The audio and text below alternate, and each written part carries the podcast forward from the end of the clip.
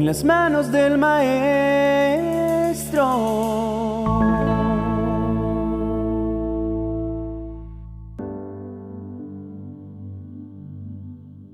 No hay nada tan liberador como comprender los propósitos.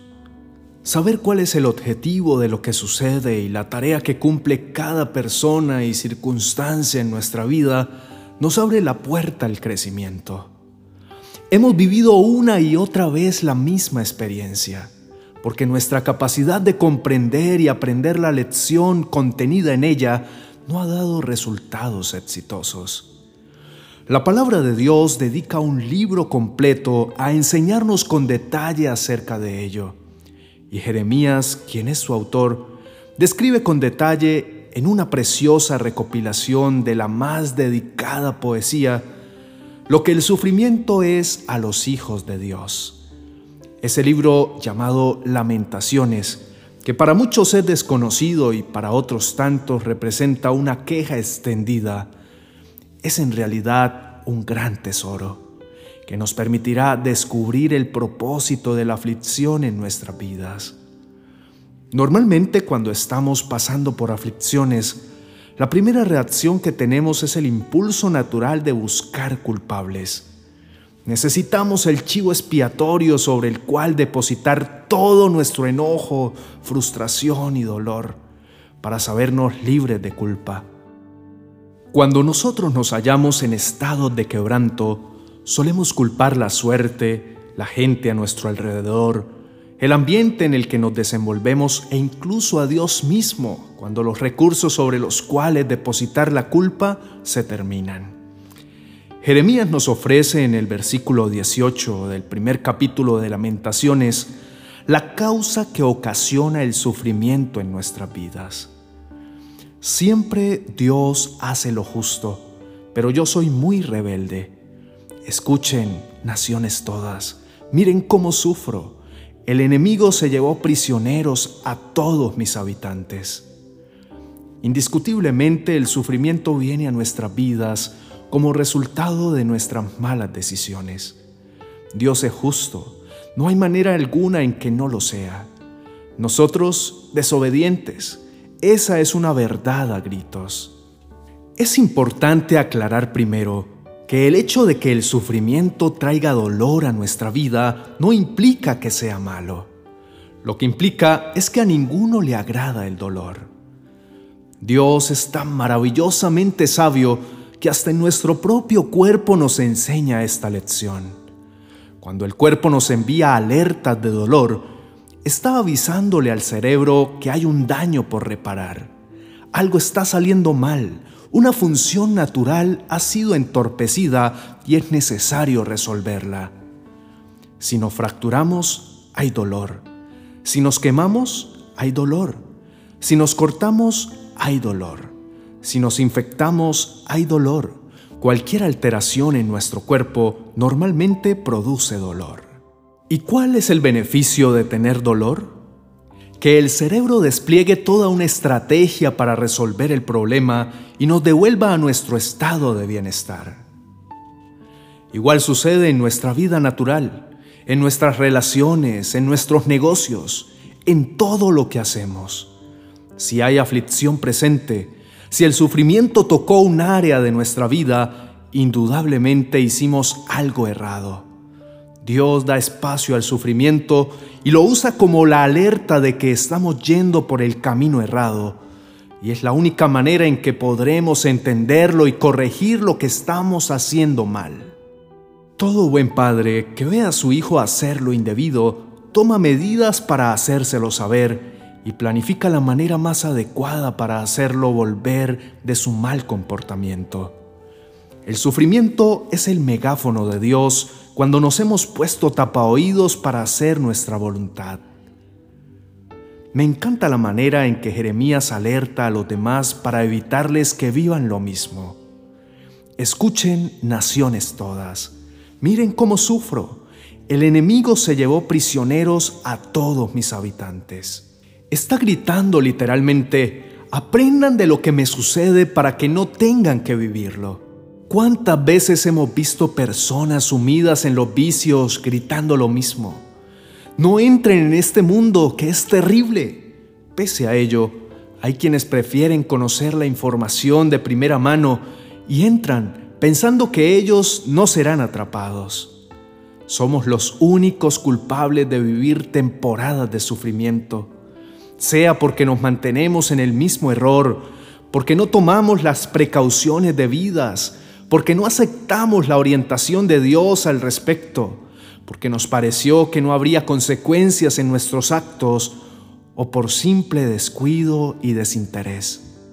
Pablo escribe en Romanos capítulo 3, verso 4, de ninguna manera, aunque todo el mundo miente, Dios siempre dice la verdad. No hay manera en que Dios resulte siendo un Padre despiadado que nos somete al sufrimiento para liberar el enojo que le produce nuestra desobediencia. No existe. Dios como buen Padre nos cuida incluso en medio de las etapas de mayor sufrimiento para ayudarnos a encontrar la salida y para indicarnos la lección que debemos aprender para que no se repita. Lo segundo que Jeremías nos enseña en su libro es que Dios cumple sus promesas siempre. Lamentaciones capítulo 3, versículos 22 al 33 nos ilustra. Sé que no hemos sido destruidos porque Dios nos tiene compasión. Sé que cada mañana se renuevan su gran amor y su fidelidad. Por eso digo que en Él confío. Dios es todo para mí. Invito a todos a confiar en Dios porque Él es bondadoso. Es bueno esperar con paciencia que Dios venga a salvarnos y aprender desde nuestra juventud que debemos soportar el sufrimiento. Es conveniente callar cuando Dios así lo ordena y olvidar la venganza cuando alguien nos golpea. Debemos esperar con paciencia que Dios venga a ayudarnos.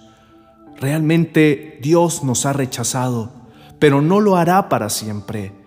Nos hace sufrir y nos aflige, pero no porque le guste hacerlo. Nos hiere, pero nos tiene compasión, porque su amor es muy grande.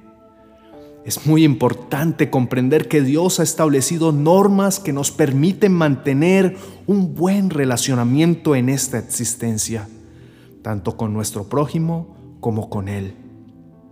Si no fuera de ese modo, el caos nos gobernaría y si Dios cambiara de parecer para favorecernos aún cuando erramos, nos convertiría en seres caprichosos y autodestructivos. Nadie podría confiar en un ser que cambia de parecer continuamente. Romanos capítulo 8, verso 32 nos habla de lo fiel que es Dios al cumplimiento de sus mandatos. El que no eximió ni a su propio Hijo, sino que lo entregó por todos nosotros. Si Jesús en su tarea de recibir nuestro pecado no fue librado de las consecuencias de la muerte, ¿cómo podríamos creer que seríamos librados nosotros? Y continúa el verso diciendo, ¿cómo no nos dará gratuitamente también con Él todas las cosas? Dios es absolutamente veraz y también fiel. Lo que prometió va a cumplirlo. Nos llama de toda buena forma, nos reconviene, nos habla, pero si insistimos en hacer lo malo, las consecuencias vendrán. Aún así, su misericordia nos alcanza y el sufrimiento no viene con el fin de destruirnos, sino de formar nuestro carácter. La tercera y última lección que nos indica Jeremías en su libro es que Dios no usa la terapia de la aflicción porque lo disfrute, sino por amor a nosotros mismos. Los versos 32 y 33 lo aclaran. Nos hace sufrir y nos aflige, pero no porque le guste hacerlo nos hiere, pero nos tiene compasión porque su amor es muy grande. El desinterés es el principal síntoma del desamor, pero Dios nos ama tanto que a través del proceso de la aflicción toma cuenta de nosotros y nos enseña preciosas lecciones de vida que nos hacen fuertes y maduros para que cualquier viento no nos destruya. El tiempo y la duración de la terapia de aflicción siempre dependerá de nuestra capacidad de aprendizaje y rendición. Oremos al Señor para que nuestro entendimiento sea abierto y esta terapia sea corta y fructífera. Padre bueno, reconocemos tu justicia y bondad. Gracias por amarnos tanto y enseñarnos cómo debemos enfrentar los dolorosos procesos de nuestra vida. Hemos sido negligentes al cuidar nuestro cuerpo, nuestra salud, nuestra alimentación, nuestras relaciones contigo y con nuestro prójimo. Necesitamos dar espacio a tu justicia y no pretender tomar la venganza por nuestra mano.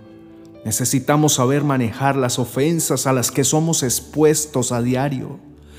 Necesitamos oír tu voz y atender tu consejo, pero aún más necesitamos conocerte, porque en el conocimiento está la clave para hallar la salida a los caminos enredados por los cuales hemos conducido nuestras vidas. Sálvanos, Señor, de nuestras propias torpezas, por amor de tu nombre, y ayúdanos a ser entendidos y sabios para tomar las decisiones de nuestras vidas. Te alabamos y bendecimos el gran amor y la misericordia con la que nos guardas a diario. Gracias, Señor, en Cristo Jesús, nuestro Redentor. Amén y amén.